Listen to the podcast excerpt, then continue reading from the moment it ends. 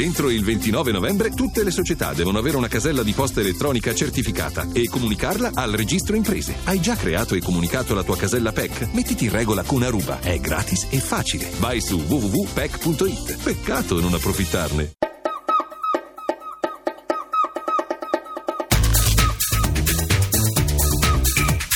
Habitat, GR1 Ambiente.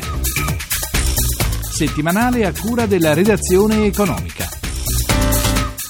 Ancora una volta abbiamo visto in questi giorni come il mancato governo delle acque può trasformarsi in vere e proprie catastrofi. Da minaccia l'acqua può diventare però anche risorsa.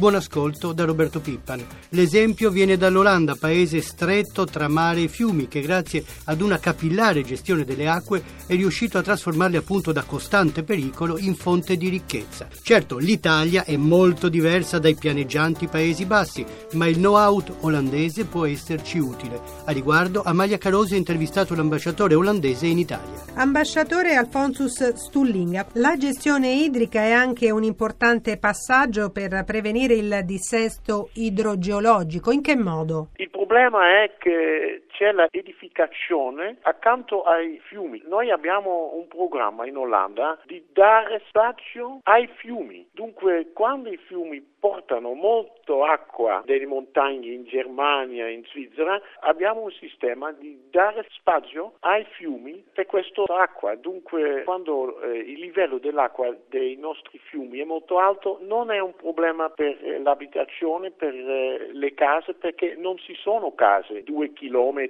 accanto eh, a destra e a sinistra dei, dei fiumi. Dare spazio ai fiumi. Tra i programmi del governo olandese per la gestione delle acque c'è anche quello per assicurare una fornitura maggiore di acqua dolce. È possibile esportare in Italia anche questo progetto e che vantaggi avrebbe? Sì, sì perché questo, la soluzione non è tecnologica, ma è una soluzione di governance. Abbiamo in Olanda un, un sistema di governance che implica tutti gli interessati per la gestione dell'acqua, perché in un periodo abbiamo molta acqua dolce dolce, ma in un altro periodo si può essere una siccità. Dunque è molto importante fare il management dell'acqua dolce e abbiamo un sistema in Olanda dove tutti gli interessati, gli agenti, l'autorità, i cittadini, tutti sono implicati in questo sistema di governance. Abbiamo per esempio un sistema per eh, risolvere il problema che eh, la sabbia è portata via dal mare e lo chiamo il motore di sabbia. Come funziona questo motore? L'idea innovativa innovativa è stata quella di non portare più la sabbia sulle spiagge, ma di portarla sul mare davanti alla costa, come una specie di isola di sabbia. E questa sabbia viene poi portata naturalmente dalla corrente sulle coste in un periodo di tempo che può durare diversi anni. Dunque in questo modo il ripascimento è duratura e non è soggetto all'erosione.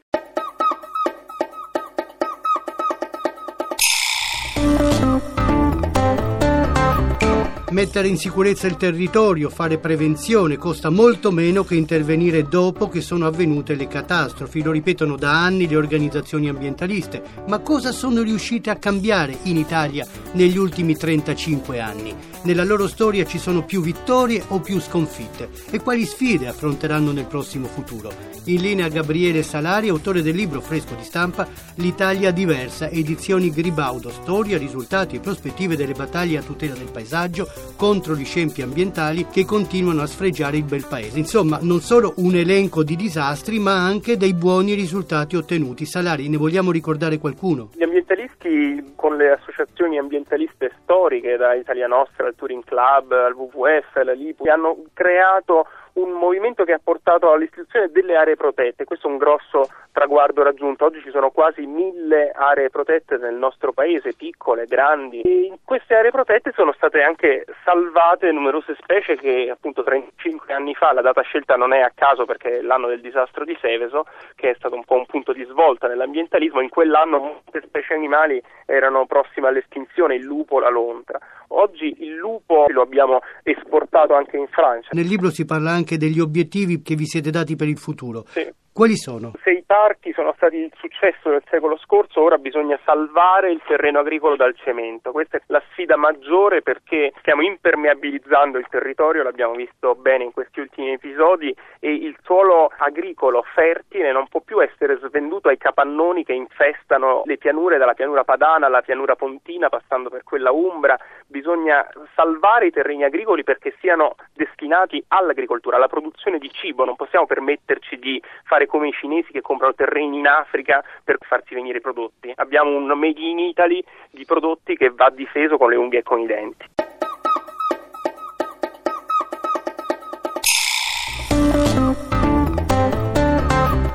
Ecco l'esempio di un habitat particolarmente ricco di specie animali e vegetali che si vuole proteggere. Siamo nel delta del Po, nell'oasi di Camello, Porto Tolle. Si estende su 120 ettari. Veneto Agricoltura sta operando su un'area che si estende su una quarantina di ettari all'interno di questo parco con l'obiettivo di facilitare la riproduzione di piccoli anfibi come il rospo beraldino, la raganella, la rana verde. Federico Vianello sta coordinando il monitoraggio di queste e altre specie a rischio estinzione che vivono in questo ambiente bellissimo ma estremamente delicato.